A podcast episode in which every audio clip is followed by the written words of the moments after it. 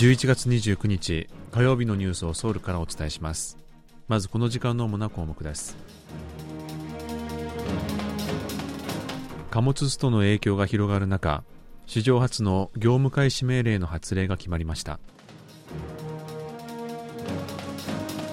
イテウォン転倒事故の遺族らが真相究明を求めて遺族団体を立ち上げます。北韓が2017年の国家核武力の完成宣言から5年を迎え力による対決の姿勢を強調しました。今日はこうしたニュースを中心にお伝えします。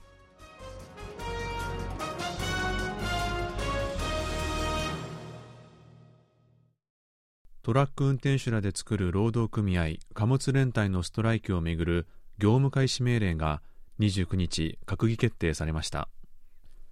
関連法の制定後初めてとなる業務開始命令はセメント運送車両に下されました。ユン・ソンニョル大統領は29日の閣議で貨物連帯の集団運送拒否に対する業務開始命令の発令を決めました。業務開始命令の発令は2004年に関連法が制定されて以来今回が初めてです。ユン大統領は発令についてストライキにより全国の建設と生産現場が止まり産業の基盤に甚大な被害を及ぼしかねないとして事態のさらなる深刻化を防ぐためだと説明しました。業務開始命令が出されると国土交通部が現場の調査を経て命令書を出し受け取る側が正当な理由なしにこれを拒否する場合処罰される可能性があります。ユン大統領はまた地下鉄や鉄道などの労働組合もストライキを予告していることについて遺憾を表明しました。ユン大統領は地下鉄や鉄道の労働組合員たちは比較的に恵まれた労働環境に置かれていると指摘し真の弱者である産業現場の労働者をケアできるよう関連制度を改善すると述べました。イテウォンの転倒事故で亡くなった158人のうち65人の遺族らが事故後初の遺族団体を作ることを決めました。遺族らはイテウォン惨事犠牲者遺族協議会を立ち上げる理由について政府に遺族の声を正確に伝え事故の真相を究明し責任者に責任を取らせるためだと明らかにしました。遺族らは政府が事故発生直後から責任を回避したり事実と異なる弁明を繰り返したことや遺族の意向を確認せず一方的に違反のない合同商工所を運営したことなどについて批判しました。また警察の捜査についても一部の責任者のみが対象になっていると指摘し遺族には何の説明もされていないと批判しました。さらに政府が犠牲者に対する国家賠償を検討していることについて賠償を受けたとしても犠牲者たちは帰ってこないとして真相究明と責任追及を優先すべきと主張しました。一方大韓弁護士協会はイテウォン転倒事故の真相究明と訴訟を支援するための特別委員会を発足させ遺族らに対して弁護士費用を全額支援することに決めました。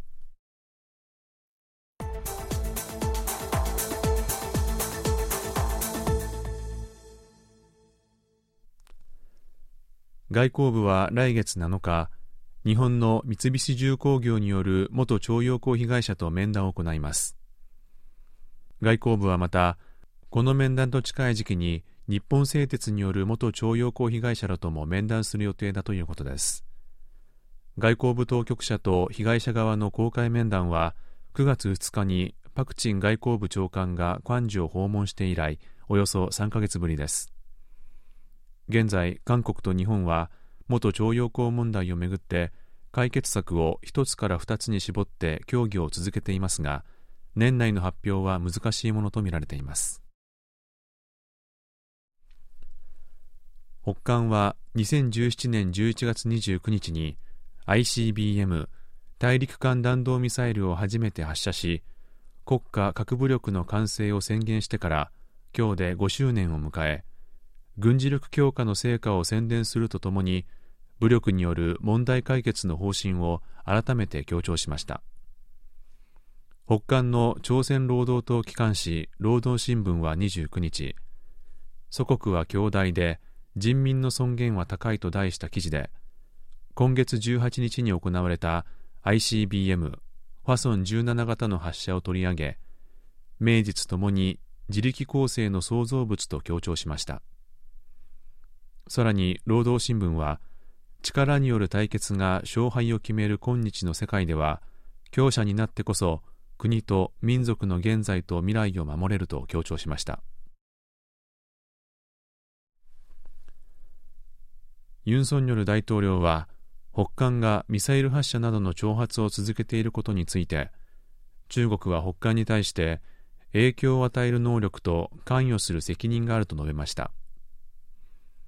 ユン大統領は29日ロイター通信とのインタビューで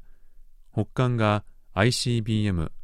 大陸間弾道ミサイルなどの発射で韓半島の緊張を高めていることについて北韓の非核化は中国にも利益になるとした上で中国には北韓が兵器の開発を中断するよう影響を与える能力とその過程に関与する責任があると語りました。ユン大統領は今月15日 G20 主要20カ国首脳会議を機にインドネシアのバリで開かれた韓中首脳会談でも北韓の挑発に触れながら習近平国家主席に対して積極的かつ建設的な役割を果たしてほしいと呼びかけていました。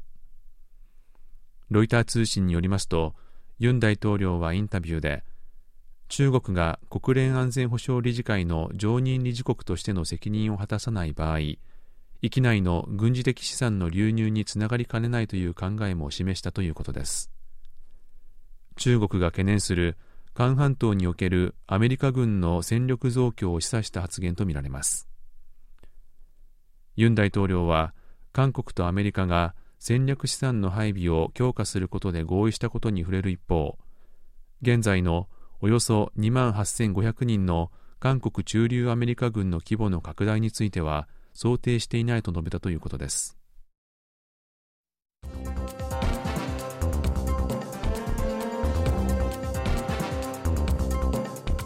こちらは韓国ソウルからお送りしているラジオ国際放送 KBS ワールドラジオです。ただいまニュースをお送りしています。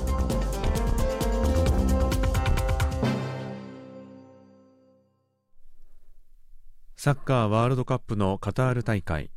グループ H の韓国は28日1次リーグの第2戦でガーナに2対3で敗れ1敗1引き分けで勝ち点1となり12年ぶりの決勝トーナメント進出に赤信号が灯りました。韓国は試合前半を2点リードされて終えました。ゲームの後半チョ・ギュソン選手がヘディングシュートを2回決めて2対2の同点としました。韓国人選手がワールドカップの試合で2得点を決めたのはチョ選手が初めてです。しかしガーナに追加でゴールを決められ2対3で競り負けました。一方同じグループ H のポルトガル対ウルグアイの試合はポルトガルが2対0で勝ちました。韓国は1敗1引き分けで勝ち点は1ですがウルグアイを得失点差でリードしてグループ3位となっています。韓国が決勝トーナメントに進出するためにはまず次のポルトガル戦で勝たなければなりません。さらにウルグアイがガーナに勝つか引き分ければ得失点差で韓国の決勝トーナメント進出が決まります。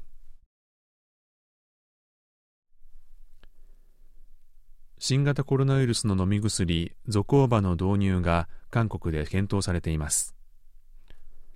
疾病管理庁のペク・キョンラン庁長は28日報道陣に対し韓国のイルトン製薬と日本の塩野義製薬が共同で開発した新型コロナの治療薬ゾコーバの導入を検討していると明らかにしました。疾病管理庁が緊急使用を要請する場合製薬会社が通常の承認申請をしなくても食品医薬品安全所が早急に審査し使用の可否を決定します。これに先立って日本の厚生労働省は22日ゾコーバの日本国内での製造販売を緊急承認しました。以上11月29日火曜日のニュースイジンヒョンがお伝えしました。